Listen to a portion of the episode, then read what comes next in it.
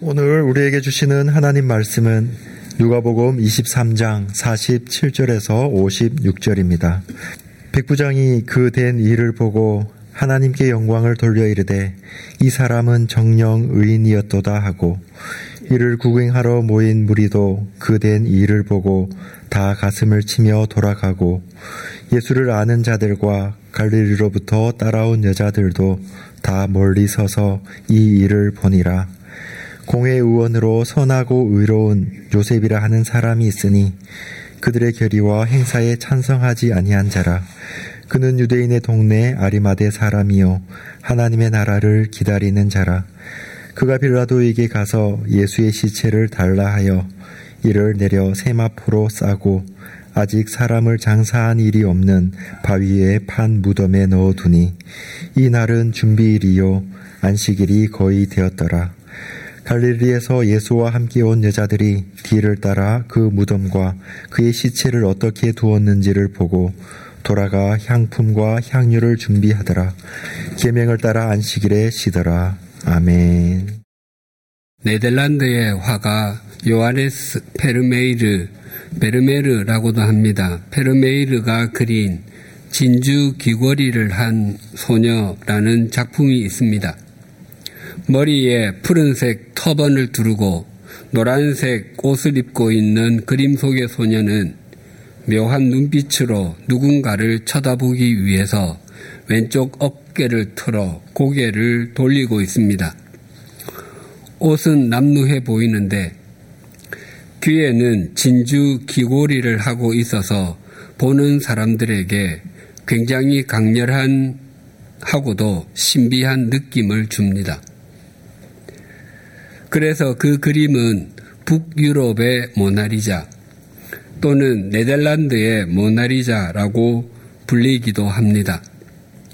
사실 페이, 페르메이르가 아무런 단서를 남겨놓지 않았기 때문에 그 그림을 누구를 그린 것인지는 모릅니다.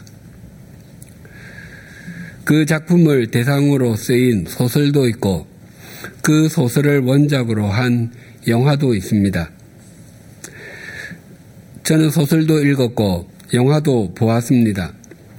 영화에서 그 소녀는 16살 된 그리트입니다. 집안이 어려워지자 그리트는 페르메이르의 집에 하녀로 들어갑니다. 주인과 하녀의 위치에서 두 사람은 서로 조금씩 알아갑니다. 후에 페르메이르는 그리트가 그림에 관심이 많고 색채에 대한 이해가 높으며 예술적인 소양이 있다는 것을 알게 됩니다. 그 영화에서 초반에 제게 굉장히 인상적으로 다가온 장면이 있었습니다. 그리트가 해야 하는 일 중에 가장 중요한 것은 페르메이르의 화실을 청소하는 것입니다.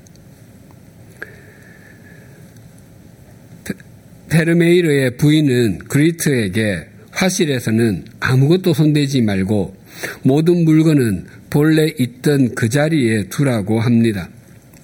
그리트는 화실을 청소하며 작품의 깊은 예술 세계로 빠져들곤 합니다. 하루는 그리트가 페르메이르의 부인에게 묻습니다. 화실 말인데요. 주인님, 창문을 닦아도 될까요? 부인이 말합니다. 그런 것은 물어보지 않아도 돼. 그런데 그리트는 이렇게 말합니다. 그게 빛의 방향을 바꿀지 몰라서요. 부인과 다른 가족들이 놀란 눈으로 바라보면서도 닦아라 라고 합니다. 페르메이르의 부인은 예술가의 아내였지만 예술을 보는 눈이 없었고 그리트는 하녀였지만 예술을 보는 눈이 있었던 것입니다. 유명 화가의 작품을 수백 점, 아니 수천 점 갖고 있다고 할지라도 그것을 그저 재산으로만 바라본다면 그 사람의 삶의 질은 깊어지거나 넓어지지 않을 것입니다. 반면에 작품을 한 점도 갖고 있지 않아도 작품을 바라보는 신미안이 있다면 작품을 바라볼 때마다 기쁨이 커질 것입니다. 이처럼 예술을 바라보는 것의 차이가 삶의 질을 결정할 정도로 중요하다면 주님을 바라보고 영적인 것을 바라보는 것은 그에 비할 수 없을 정도로 중요합니다. 믿음은 창, 삶의 창문을 열고 주님을 바라보는 것입니다. 이것이 오늘 말씀이 우리에게 주는 교훈입니다. 마침내 예수님께서는 십자가 위에서 마지막 숨을 내어 쉬시고 다시 들이쉬시지 않으셨습니다. 예수님께서는 마지막 숨을 내어 쉬시기까지 당신에게 주어진 소명과 사명의 길을 자발적으로 걸어가셨습니다. 그래서 우리가 그 주님을 믿음으로 영원한 생명을 누릴 수 있게 되었고 하나님 나라의 백성이 될 수 있었으며 하나님의 가족이 될 수 있었습니다. 사실 십자가는 다시는 등장하지 않을 인류 역사상 최악의 사형 도구, 가장 모욕적이고도 처참한 사형 도구입니다. 우리나라에는 사형 제도가 있지만 1997년 이후 사형을 시행하지 않아 실제적인 사형 폐지국입니다. 사형의 종류는 다양하지만 사형수가 고통을 최소한으로만 느끼게 하고 가능한 한 빨리 죽음에 이르게 하는 것이 일반적입니다. 그런데 십자가형은 모든 사형의 종류 중에서 가장 고통을 많이 느끼게 하는 것 중에 하나이고 굉장히 천천히 죽는 형태 가운데 하나입니다. 그래서 십자가형은 그보다 더 모욕적이고 처참한 사형이 없을 정도입니다. 당시 십자가에 달린 죄수는 3, 4일 정도 살아있는 것이 일반적이었고 심지어 일주일 동안 살아있기도 했다고 전해집니다. 하지만 예수님께서는 밤새도록 끌려다니시며 다섯 번이나 신문을 받으시고 채찍에 맞으시는 고문을 당하셨기 때문에 불과 6시간 만에 마지막 숨을 내어 쉬셨습니다. 누가복음 23장에는 예수님께서 십자가를 지시는 모습을 보고 사람들이 보이는 뚜렷한 두 반응, 서로 대조적인 두 반응이 있습니다. 하나는 예수님을 비난하는 적대적인 반응이고 또 다른 하나는 예수님을 지지하는 호의적인 반응입니다.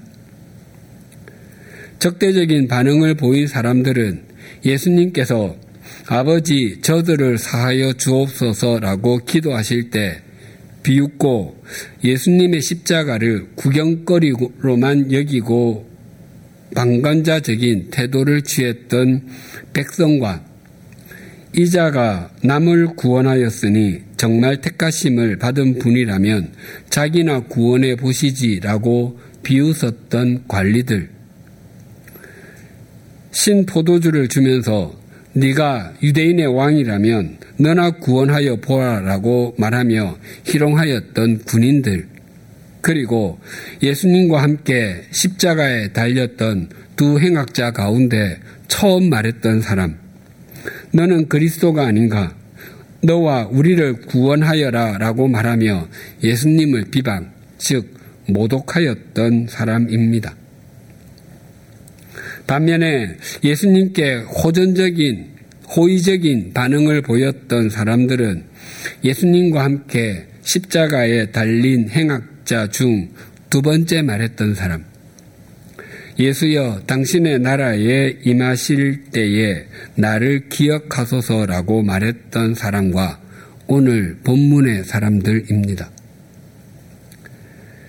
특히 오늘 본문에는 보다라는 동사가 반복해서 나옵니다.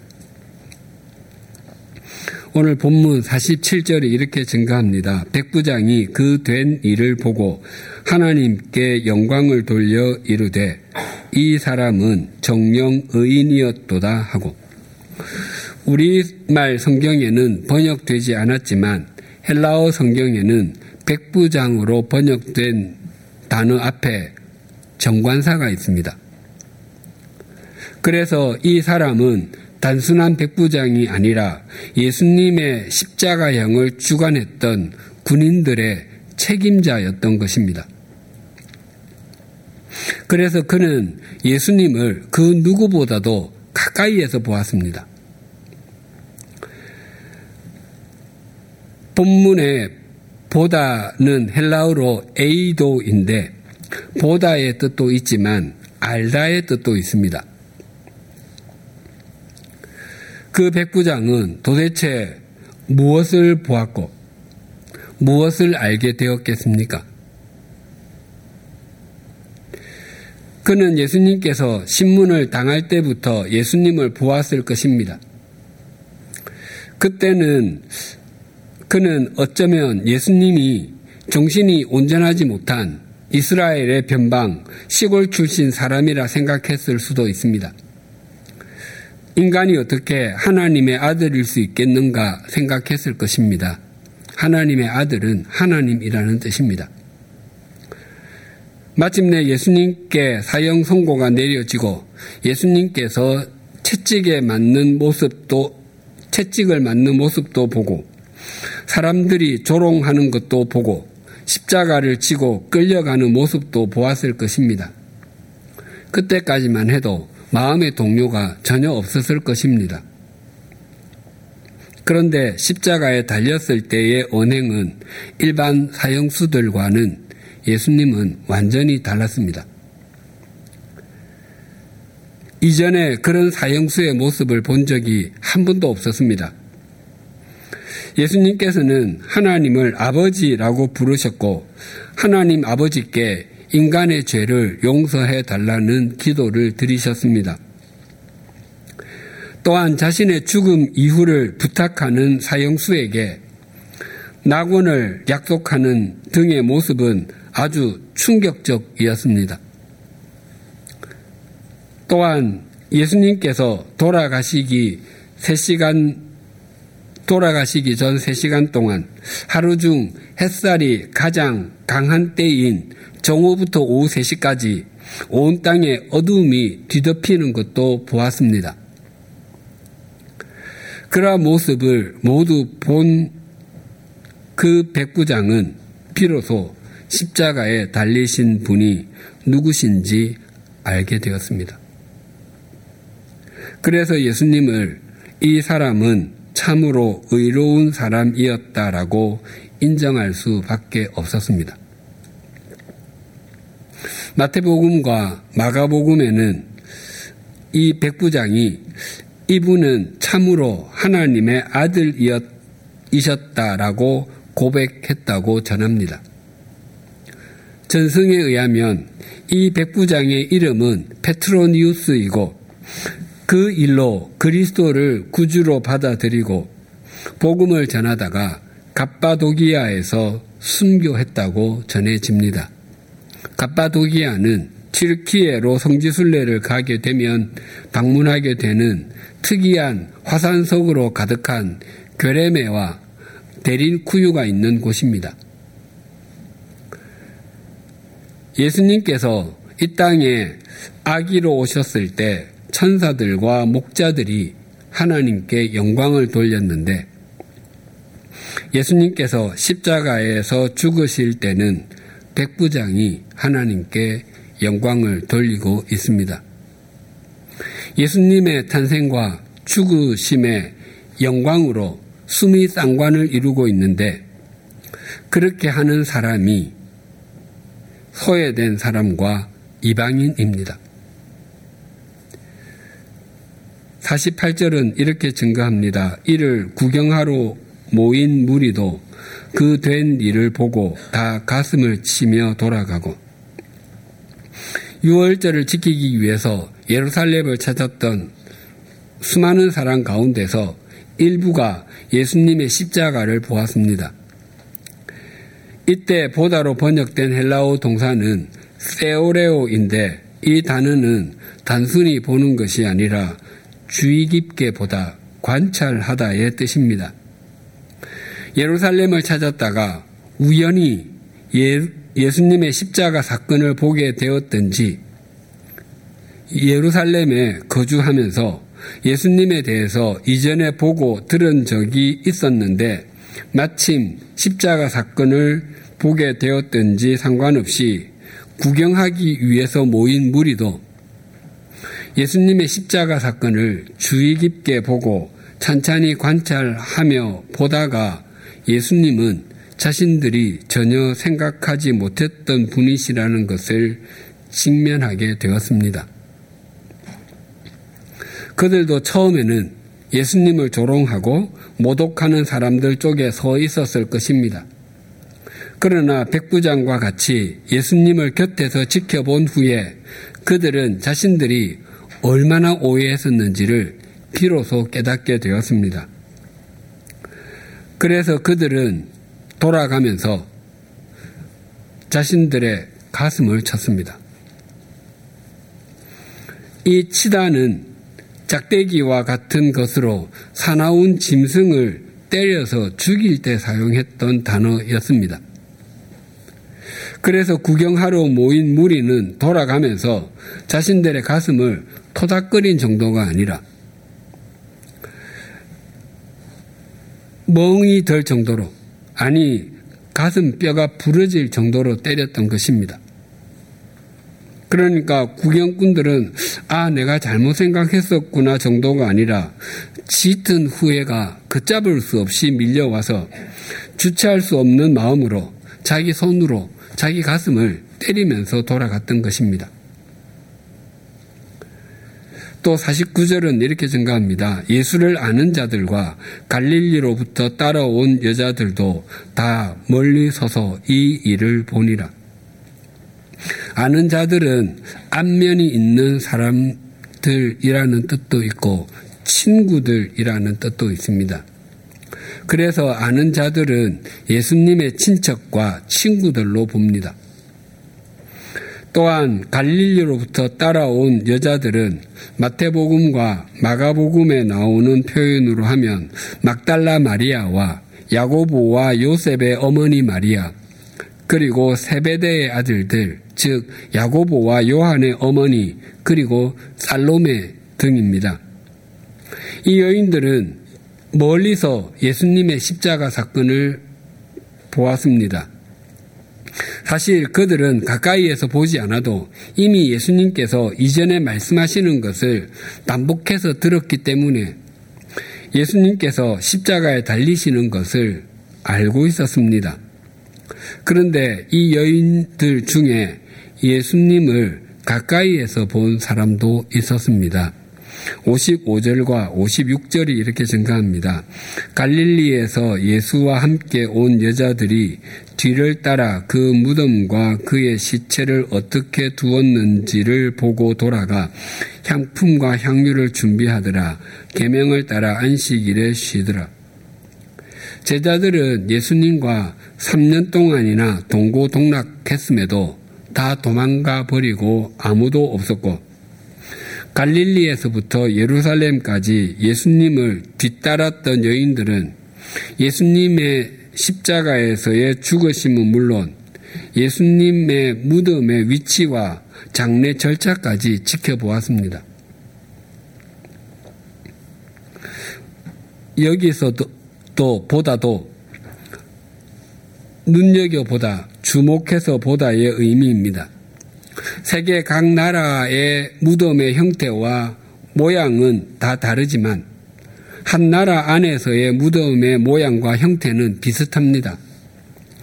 그래서 여인들은 다른 무덤과 혼동하지 않기 위해서 무덤의 위치와 예수님의 시신이 놓인 형태를 자세히 보았던 것입니다. 예수님의 십자가를 보면서도 그 사건을 그저 한 죄수의 죽음으로 보느냐와 그리스도의 대속의 죽음으로 보느냐에 따라서 영원히 달라질 수 있습니다. 우리도 예수 그리스도를 어떻게 바라보느냐에 따라서 우리 믿음의 지경의 넓이와 깊이, 높이가 달라질 수 있습니다. 아브라함, 본래 이름은 아브라함입니다. 아브라함의 고향은 갈대아인의 우르였습니다.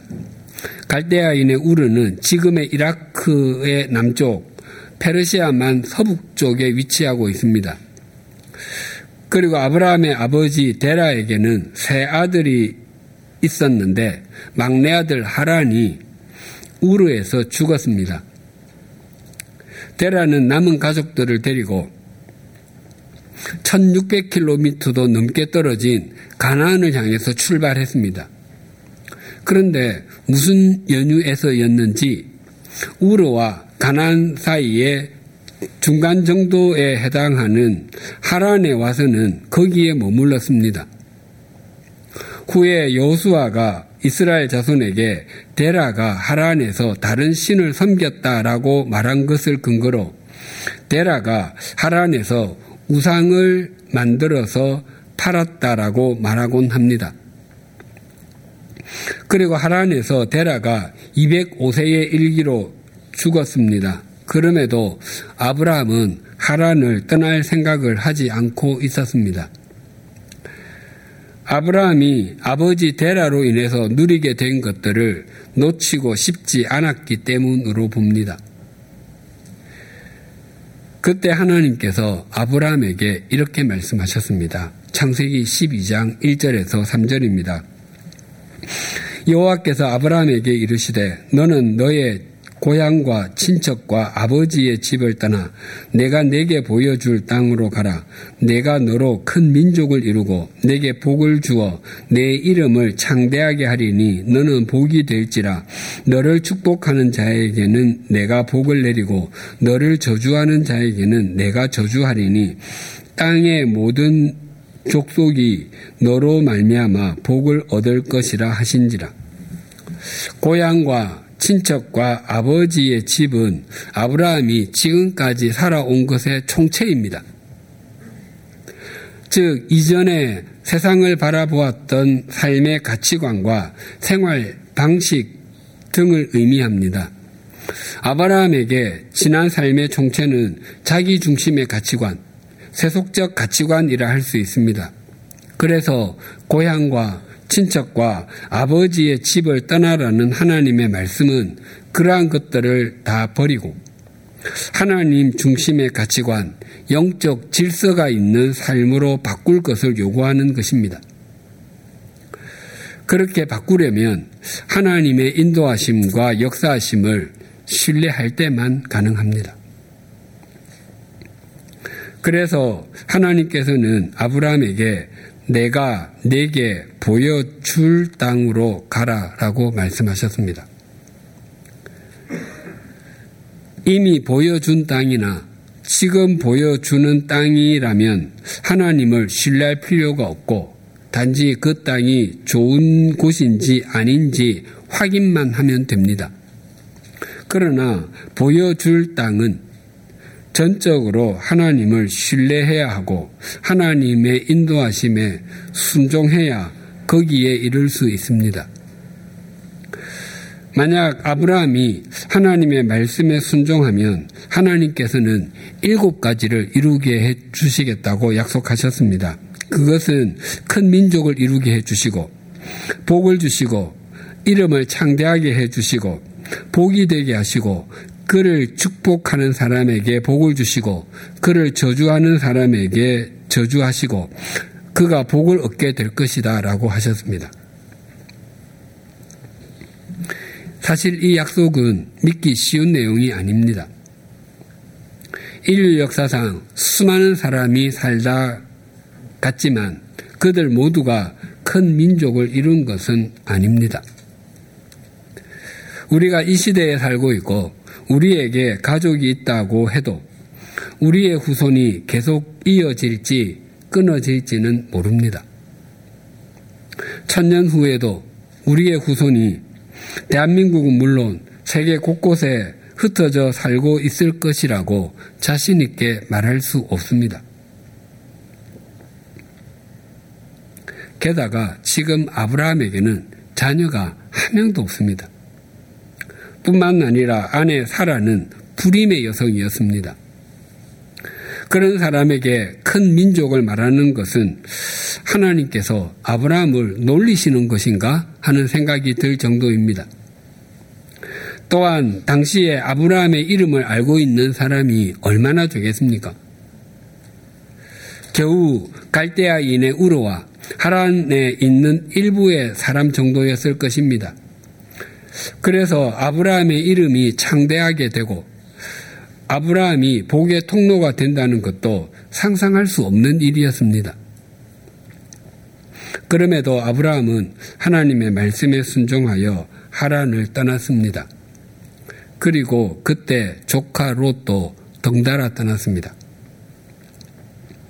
후에 아브라함은 세겜과 베델 등에 장막을 쳤고 기근이 들었을 때는 애굽으로 내려갔다가 애굽의 왕 바로에게 아내 사라를 뺏길 뻔한 아찔한 경험도 했습니다. 그 후에 다시 처음에 장막을 쳤던 베델과 아이 사이에다 장막을 쳤습니다. 그때 아브라함에게는 굉장히 많은 양과 소와 같은 가축이 있었고 롯에게도 적지 않은 가축이 있었습니다. 그들이 장막을 친 곳에 있는 풀로는 두 사람의 가축에게 충분하지 못해서 두 사람의 목자가 서로 좋은 풀을 차지하겠다면 싸울 정도였습니다. 그래서 두 사람은 갈라설 수밖에 없게 되었습니다.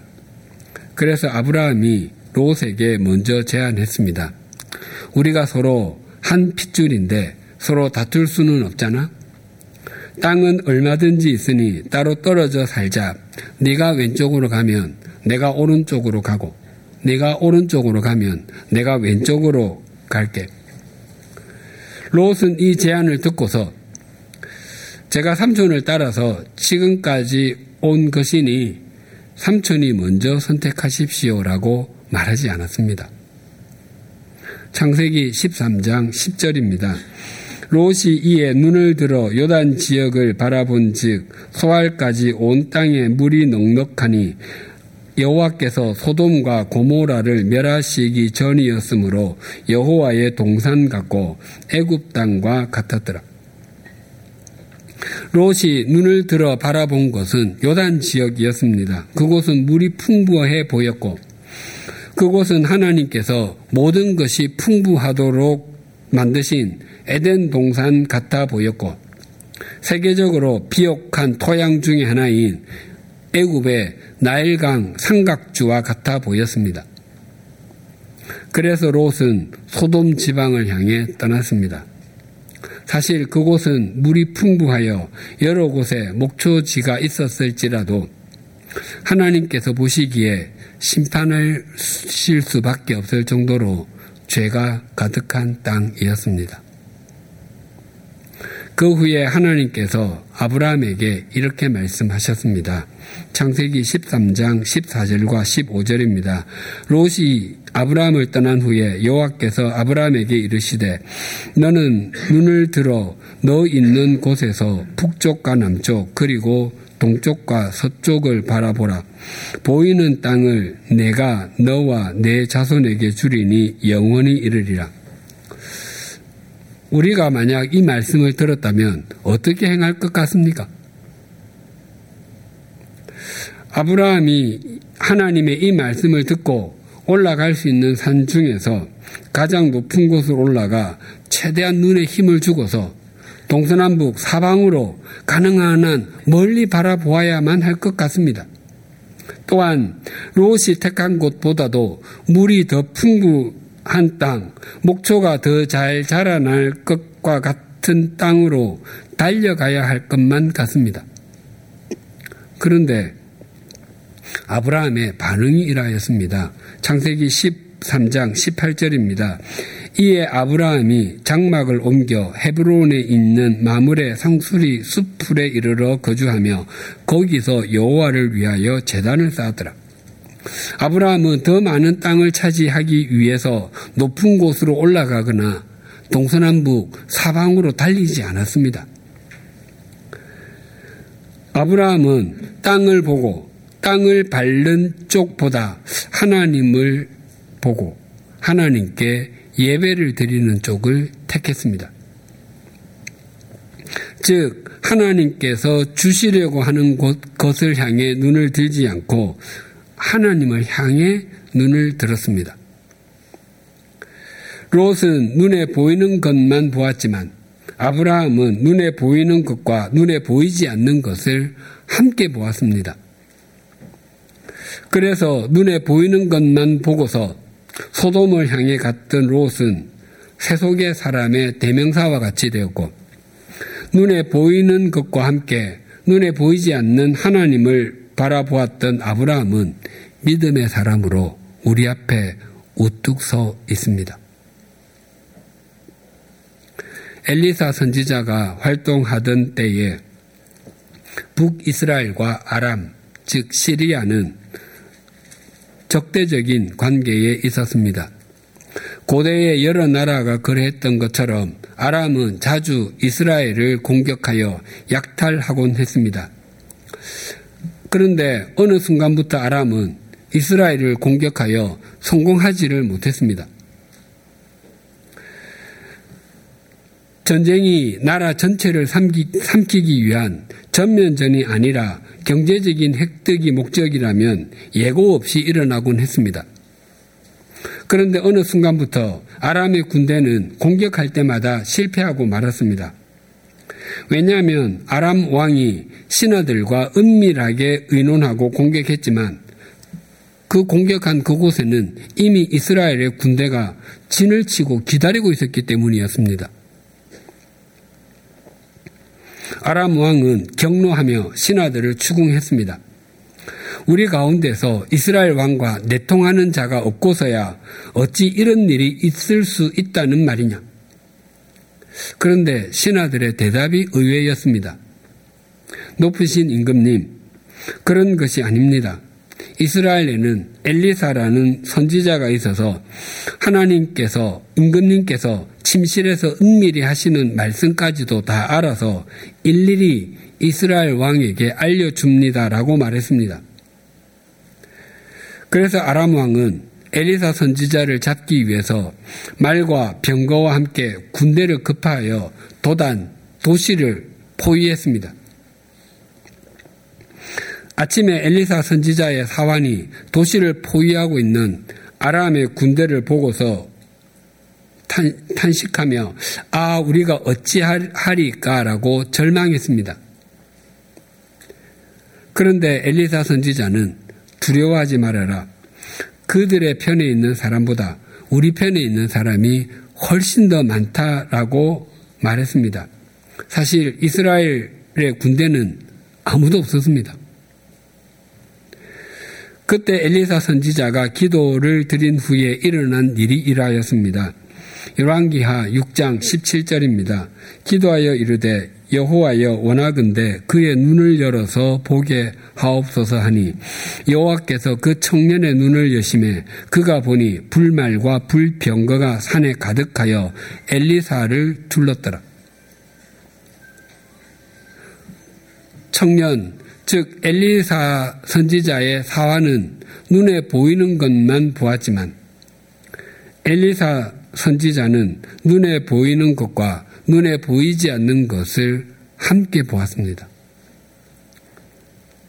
엘리사 선지자는 눈에 보이지 않는 하나님의 역사를 보았기에 우리에게 하나님의 사람으로 하나님께서 사용하신 신실한 통로로 자리매김되고 있습니다. 사랑하는 교우님들, 그리고 형제 자매 여러분, 지난 한 주간 동안에 무엇을 가장 많이 보셨습니까? 또한 우리를 가장 고통스럽게 만들고 좌절하게 만든 것은 무엇이었습니까? 우리 모두 우리 삶의 자리가 어떠하든 그곳에서 우리의 눈을 들어서 주님이 달리신 십자가를 바라보십시다. 우리를 위해서 마지막 피 한 방울까지 다 흘려주신 주님께서 왜 우리의 인생을 책임져 주시지 않겠습니까? 믿음은 창문을 열고 주님을 보는 것임을 다시 한번 되새기십시다. 우리가 우리의 시선을 주님께 고정하면 주님도 우리를 바라보고 계심을 알게 될 것입니다. 그러면 우리의 삶은 날마다 새로워지게 될 것입니다. 왜냐하면 주님은 우리를 창조하신 분이실 뿐만 아니라 우리의 걸음을 정하시고 그 길을 인도하시는 분이시기 때문입니다. 그래서 시편 기자는 이렇게 고백했습니다. 내가 산을 향하여 눈을 들리라. 나의 도움이 어디서 올까? 나의 도움은 천지를 지으신 여호와에게서로다. 기도하시겠습니다. 하나님 아버지, 우리는 주님을 믿는다고 하면서도 주님을 바라보기보다 세상을 바라보고 사람을 바라볼 때가 많았음을 고백합니다. 무엇보다도 세속적인 가치관과 우리 자신의 욕망을 바라보고 그것을 이루기 위해서 동분서주할 때가 적지 않았음을 고백합니다. 또한 우리가 십자가에 달리신 주님께 무관심하거나 주님을 조롱하고 모독하는 사람과는 같지 않았다 할지라도 주님을 바라보는 것과 함께 세상을 향해 힐끗거릴 때가 많았음을 고백합니다. 바라옵나니 우리의 시선이 동서남북을 바라보기보다 재단을 쌓으며 하나님을 바라보았던 아브라함과 같게 하시고 도단 도시를 둘러싼 아람의 말과 병거만 바라보지 않고 하늘의 불말과 불병거를 바라본 엘리사 선지자와 같게 하여 주시옵소서. 그리하여 우리를 향하시는 하나님의 시선과 날마다 마주치게 하여 주시옵소서. 하나님 아버지, 우리는 설 명절 연휴를 보내고 있습니다.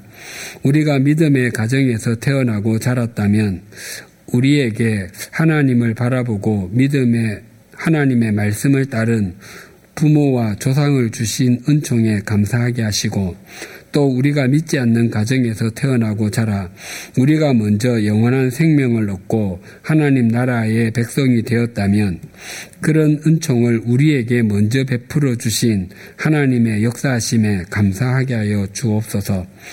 우리가 어떤 가정에 속했든지 우리로부터 믿음이 계속 이어져 우리 가문이 믿음의 명가가 되게 하여 주시옵소서 예수님의 이름으로 기도드립니다. 아멘.